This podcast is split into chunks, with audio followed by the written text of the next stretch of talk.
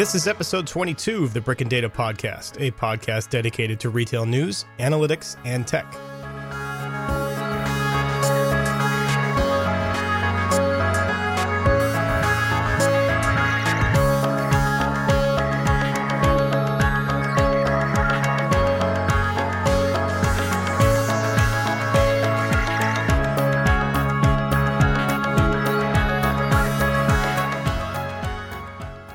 Coming up in this episode, changing of the guards, What's happening to fast fashion?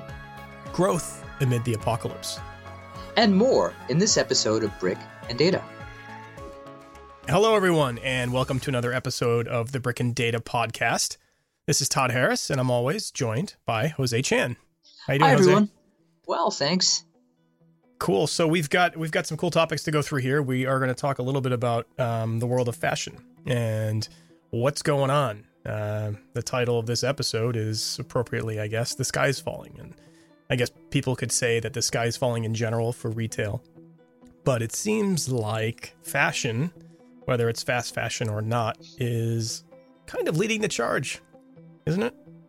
Yeah, I think uh, that that's where we're seeing a lot of. I mean, agreed. A, a lot of the change taking place right now. especially in the case like we have in retail where the way people buy things and their habits and the complexities of supply chains now and all of that stuff is definitely throwing a wrench into the mix um, when it comes to the success or failure of stores you know and i think um, this this first topic that we're going to hit up here directly uh, right right you know right in the line of sight there is uh, the fashion brands and you know we're seeing this this essentially this this retail apocalypse that everyone's talking about. I think it's a little dramatic, but um, at least I thought it was really dramatic until recent months.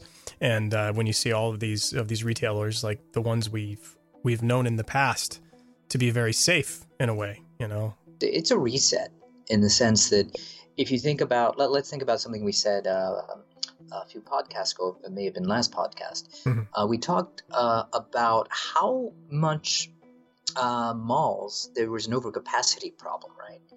And so I think that this is what we're seeing now as consumer tastes change, um, and especially in fashion, they change quite quickly. Uh, so are the let's say ways that we shop, Mhm. and that's part of the reset. Yeah, and it's it's going to be. Um, we called this segment "Changing of the Guards" because it's it really is. There's going to be a, you know, every every maybe what is it every ten years? Do you think, or is it longer than that? Do you think there's larger chunks of of stability where you know um, a set of retailers or a type of retail, I guess you could say, takes over and stays? That's a really good question, know? Todd. I, would probably say, as we're, I'm thinking out loud here, it's probably generational, right? Mhm. Uh, if you think of it's just consumer, there's a couple of things that are happening at the same time. Along with consumer habit changes, you also have um, technological changes, right? Which which have facilitated the, the change in consumer habits. Given this, the last time we probably saw anything probably as radical as this was maybe with the baby boomers back in the 60s and 70s in Yep. terms of fashion. Oh, absolutely, absolutely. So it, it is. A, I guess it is longer chunks, and so that means that um, the drama and the the impact of these changes is even more intense in the times when it is in flux. Um, It- right? Ex- Yeah, exactly. And I, and I remember, like in between, then, then you'll have other factors, right? That that'll just kind of uh, occur, if you will. So in the late '80s, um, a lot of people won't remember, but in the late '80s, there was a Canadian um, that was acquiring a lot of brands, Campeau, and so what it was an era of consolidation, Mhm.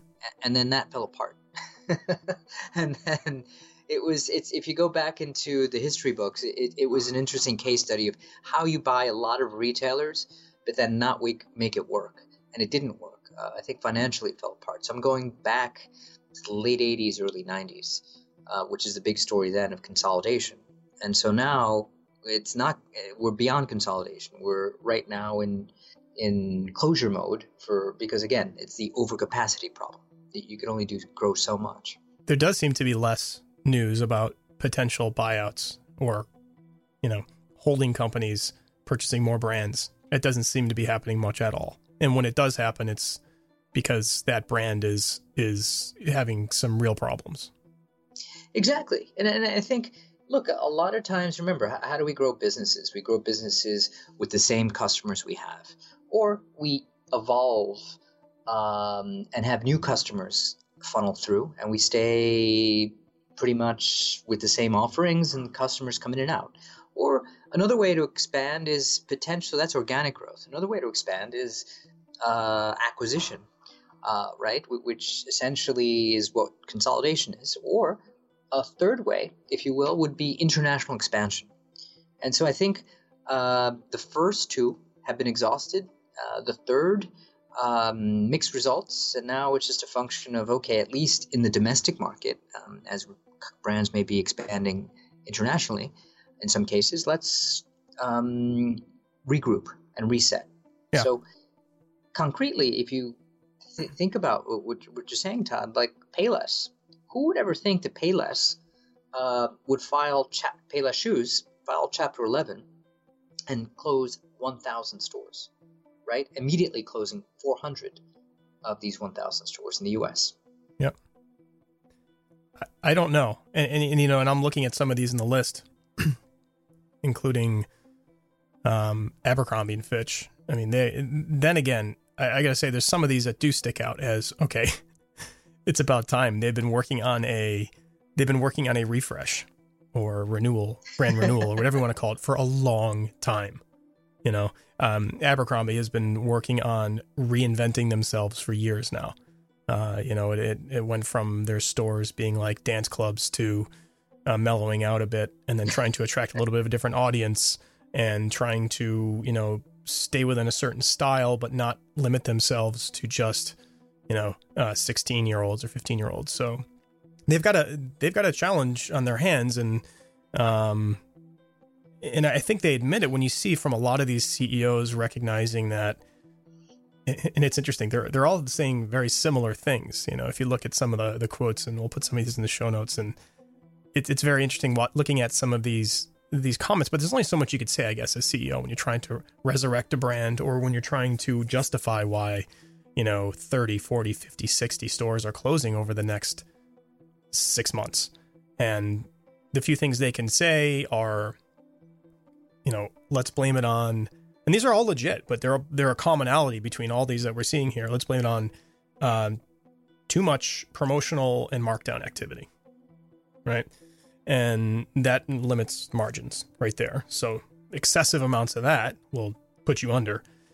In addition, brand renewal, you know, meaning that we're going to go through and um, spend some money on renewing our brand, invest in different you know different styles different store types things like that all cost money. And that all leads us to inventory right? So meaning that inventory hanging on to support all these activities and um, just in general perhaps i don't want to say poorly managing inventory. Maybe the inventory is building up because what they're creating or what they're purchasing isn't selling. Um, right? I mean that's the basic idea.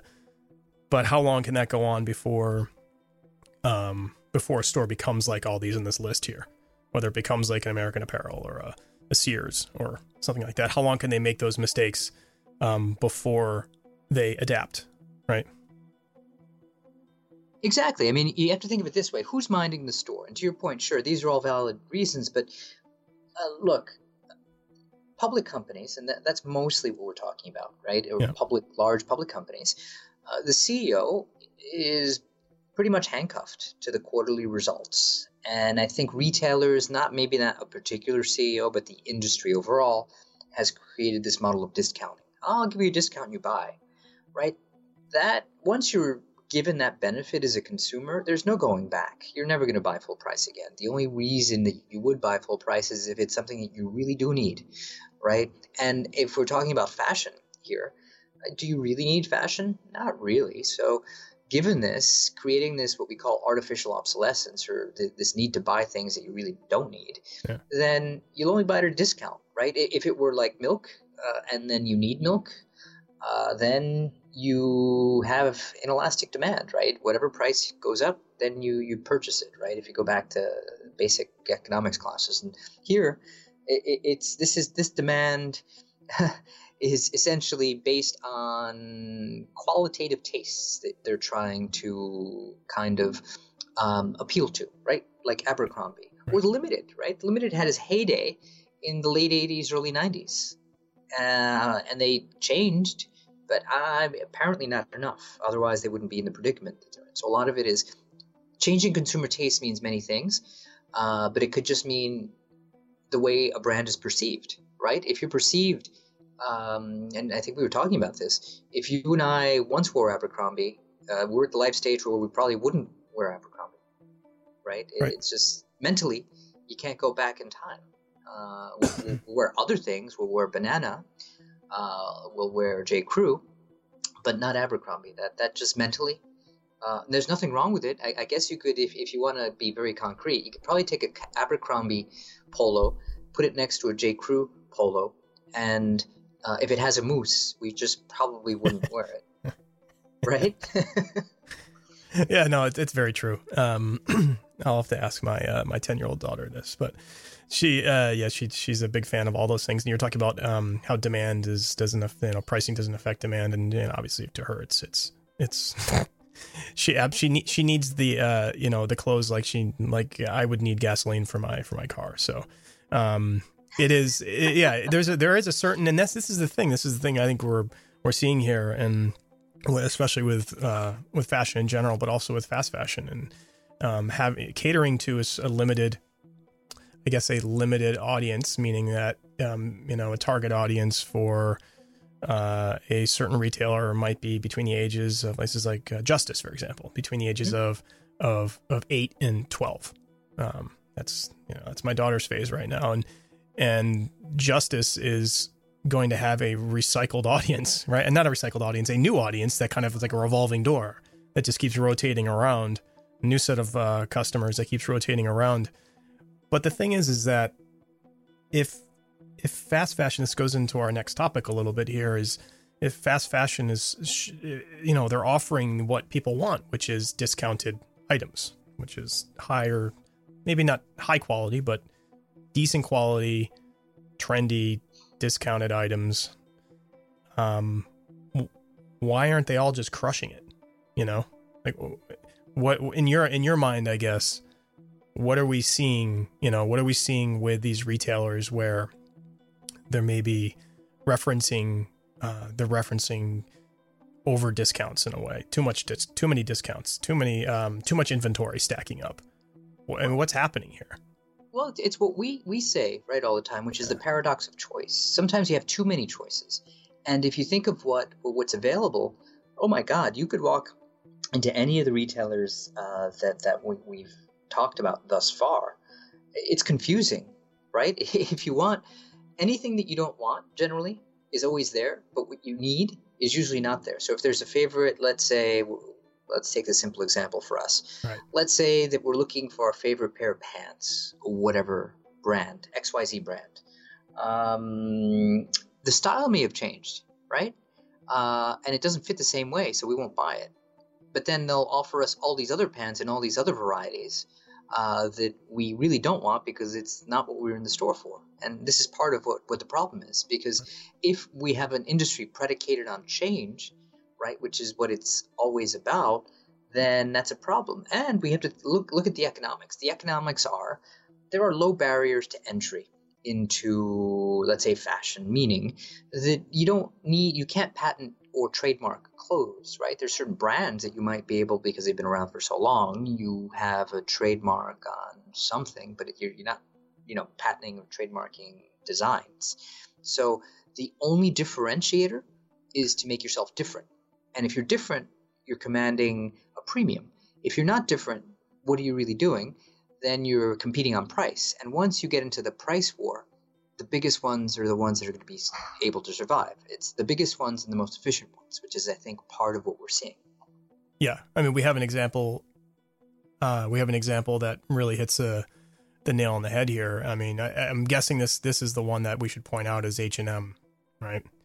I mean, do you think that that H&M situation, meaning that they're, we were earlier talking about the inventory levels and, and offering the discounts and, um, and recognizing that in their, in their, you know, a quarterly or or you know yearly uh, reporting in that sales aren't living up to what they expect. Um, you know, they have heavy inventories and they're having a hard time managing discounts or at least planning for discounts. So it seems like what a lot of these what a lot of these retailers are doing and I don't know if it's the right thing, but um because we brought this up a few episodes ago is trying to figure out what what are they doing when they're pulling back like this? You know, are they they're closing stores for what end? Uh, to what end? Is it just to get away from having a store? It's like, you know, hands in the air, we're done. We can't do the store thing anymore because we don't know we're, we don't know. I, I, don't know. We don't know what to do with our inventory, or we're just, you know, we're playing the pricing game, like you just said, and it's killing us. So we're just going to sell online. And, you know, that's not the best idea either, meaning just being purely online if you maybe started as a brick and mortar, or, you know, or if um, part of your your way of existing is that store experience. Yeah, I don't know if it's the best thing to do to, to just back away and and put your hands in the air and uh, try something else that's not a store. Um, maybe that's why we're seeing so many technologies and you know in-store experience type technologies come about. Um, you know whether it's these magic mirrors, whether it's a you know a virtual assistant when you walk in, whether it's an app on your phone so it can you know give you more information on what's in the store, or you know taking profiling information from your online profile and somehow sending it to an associate or you know or if it's using data in a certain way to manage um, to manage what goes on the floor in general so it's there's lots of things that are bubbling up over the past couple years and we've seen the nrf show and some of those shows like that reflect that you know some sure. of it's gimmicky some of it's not but it seems like there is a general need for this and maybe this is something that that retailers are considering but it looks to me just by you know what we're seeing here i mean this is news about just so many stores across retail closing, just just closing, just shutting down. I really am curious to understand more, and I feel like we've said this for a few episodes in a row now. Is what are they doing with this now? What are they doing with that um, that spend that they're not spending anymore? I mean, sure. I look. I, I think part of it is that they're trying to really stop the bleeding. Yeah, that's it, what it seems like. It's it seems kind of aggressive and almost uh, like a Twitch reaction. Exactly. I mean, look, it, again, it goes back to this whole thing about the CEOs being handcuffed.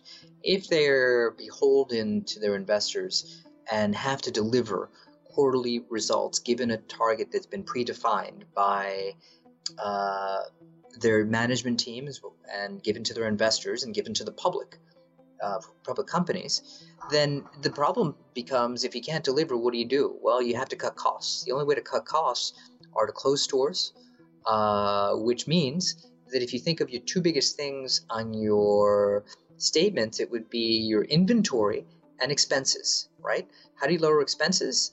Close stores where your leases are running up. Uh, it's usually 10 year lease. That would be the first place to start surgically removing uh, some of this, um, let, us say, some of the sickness, if you will. Right. And, and getting back, restoring yourself back to health what does this also do? It reduces your need to have that inventory. So essentially, any negative starts to be diminished by not spending on inventory that's not productive. Yep. Right. Which, so it's so, kind of like it's almost hitting the reset button in a way for some. It's not yes. running away, hands in the air. We're just going to be online, but it is backing off for a while, resetting, finishing their rebrand, relaunch, whatever it is, and then entering again. You know, coming exactly. back, whether it's fewer stores, um, a different store layout, store experience, or just uh, you know, maybe taking advantage of a of a concept store, a concept idea they had a few years ago, and actually executing on it. Exactly. It's kind of like having uh, right now they're they're having a a flu. They're in the, right. it's like having a flu. Right. yeah, that's a hell of a flu.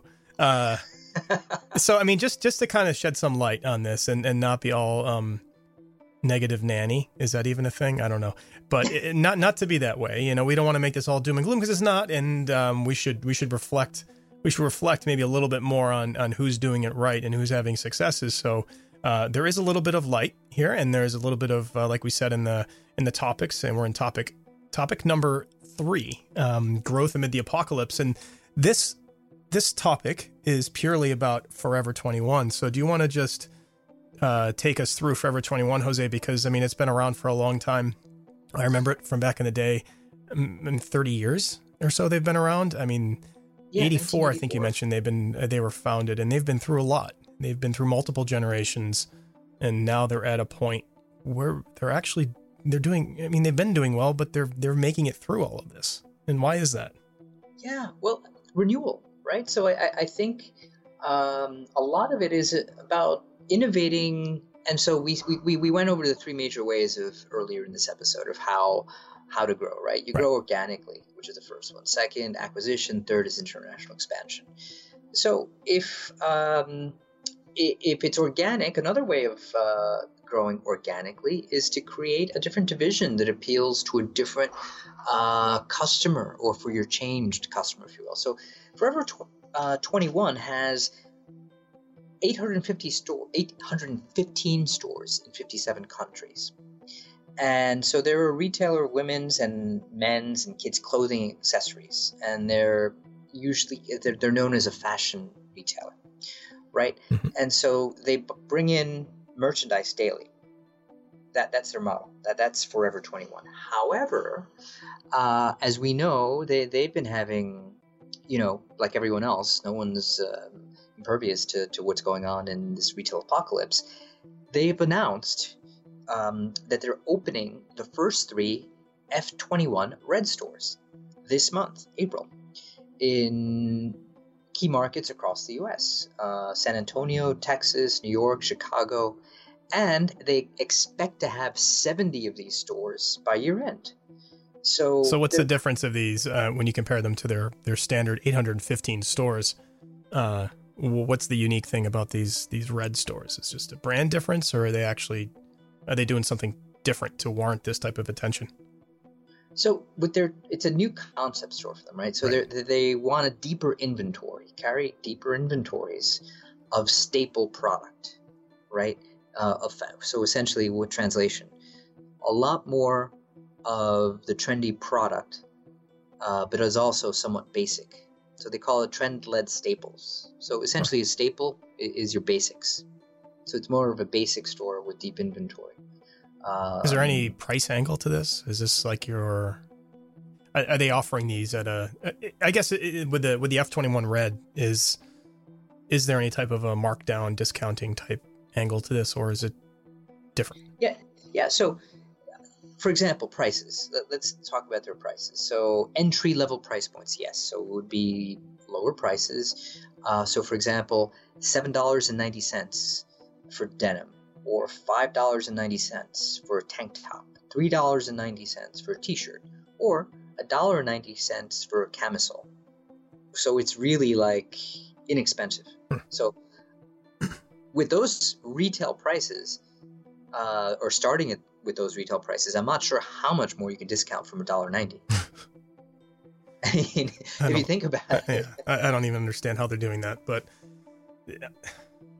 what is how is this offsetting? I guess what is this doing to their standard store set? Like, is it is, so, is this a risky move for them? Is the question. Is it something uh, they're trying to do that's different that may not necessarily succeed, or is this their their uh, their savior in a way? you think? Let's take a step back. Let's take mm-hmm. a step back. So, to answer your question, that's a really good question. So, look, if they're mostly, if Forever 21 is a fashion driven company, right? Things that change seasonally, uh, daily, literally. Uh, what they're trying to do is mitigate that risk by putting in low priced basics into the mix as a separate division in order to minimize risk. Mm-hmm. For any fashion business, if you look at any type of fashion business, how, how do you make this work? Well, the, the, economics are simple.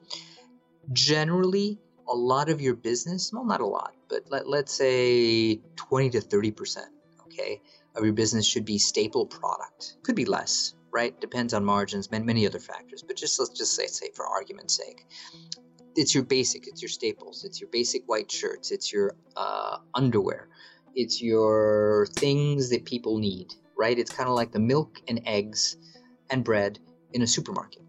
And then the rest of your mix could be fashion. And that's where you take your risks, right? And that's where you bet and your bets go right and they go wrong. Mm-hmm. So what they're doing is they're mitigating minimizing that risk by not making bets and by not really trying to do anything more than set, sell a lot of the safe merchandise. Got it. Diversifying in a way, right? Spreading out the risk and uh, a little bit Exact- less less less risk on a on a certain you know line, or uh, they're not committing too much. It seems like. Exactly. And, and the good thing is that they're not killing their core business, which is Mhm. fashion, right? So that way the price points don't kill them and having the same type of uh, that strategy within a Forever 21 brand is not killing them. So you create something different and distinct. F21 Red, right? This is the place where you're going to come get your staple merchandise at low prices. That's, I think that's the play. Yeah, I mean, it must be working if they launched what, what two years ago, three years ago, three years ago, um, and they're ramping up the stores. So that could be something. It's interesting watching these happen because it, it's almost like living and breathing case studies to see if these concepts are working for them. And you see a lot of concept stores and business models take shape from new, new and existing retailers. And this one is, uh, it's def it's definitely a little bit different. You know, taking an, an older an older style of, of classic fashion retailing and, and turning it on its head a little bit and Yeah. diversifying and it could be good for them you know it could help them compete in an area they weren't before which is the idea For sure. And I mean, look, we, we didn't say this in the, the prior segment, but Mhm. look, H&M is trying something similar, right? They're they're opening up its first um, Arket outlet in London, right? So Arket is another brand that they're creating as an offshoot of H&M, right? To try to mitigate this issue that they're having with inventory in their basic uh, H&M core, uh, let's say, retail brand. Uh, so Arket is going to be home furnishings, Mhm. right? So it's not even apparel, uh, and it's slightly above the H&M brand price points, right? Then, in addition to this, what else have they done? Uh, they have uh, another brand for men called Other Stories, right? Small but experimental. Uh, and they have this other brand uh, called COS, C-O-S, and that's a higher end of H&M. So I think they're trying all these experiments. Um, a, a lot of times when we talk, we say experiments are for tech companies, but actually the interesting thing is if you think about uh, any any retailer that has been successful, you have to do a lot of these experiments in order to see what flies and what doesn't fly, and especially in a business, you have to be creative. yeah you do and they, they can be they can be creative but it's costly Right. This But kind of do it- playing around is costly however it's Yeah. it's it's a cost of doing business for them Yeah, but I mean, look, you, you don't go crazy. It's like anything, uh, like in buying, right? Mhm. If you're going to experiment with a new style that you're not really sure of, what you might want to do sometimes, or what you do, is let's say I'm going to make this up, but it's pretty true to life. But I'm going to make up a retailer on the fly. Retailer ABC has 50 stores across the Northeast. That's where they have their bread and butter. Let's say that I were a shoe buyer and there's this new style that just came in, which I'm not 100% convinced uh, about. So, what I would do would be okay, look, let, let, let's test a new vendor uh, with this style because I, I, I, I actually convinced myself that I believe in it, uh, but I want to test it out in a business uh, scenario. So, what I would do is I'd test it in 10 stores, right? Which is what you, you would do, and then iterate and see where it fits. And I think it's no different with the businesses. You kind of have one or two uh, distinct businesses uh, like H&M, uh, different brands, or what Forever 21's doing. And I think that's how these retailers are going to win the game. Well, that is that. That is a show. And uh, Jose, thank you. And everyone, thanks for listening. If you have questions, comments, any kind of feedback, uh, keep doing what you've been doing. Email us at brickdatacast at gmail.com. You can find us on Twitter. At brickdatacast. You can also get us on iTunes, Google Play, and Stitcher, and anywhere else you consume your favorite podcasts. So until next time, thanks, everybody. Thanks.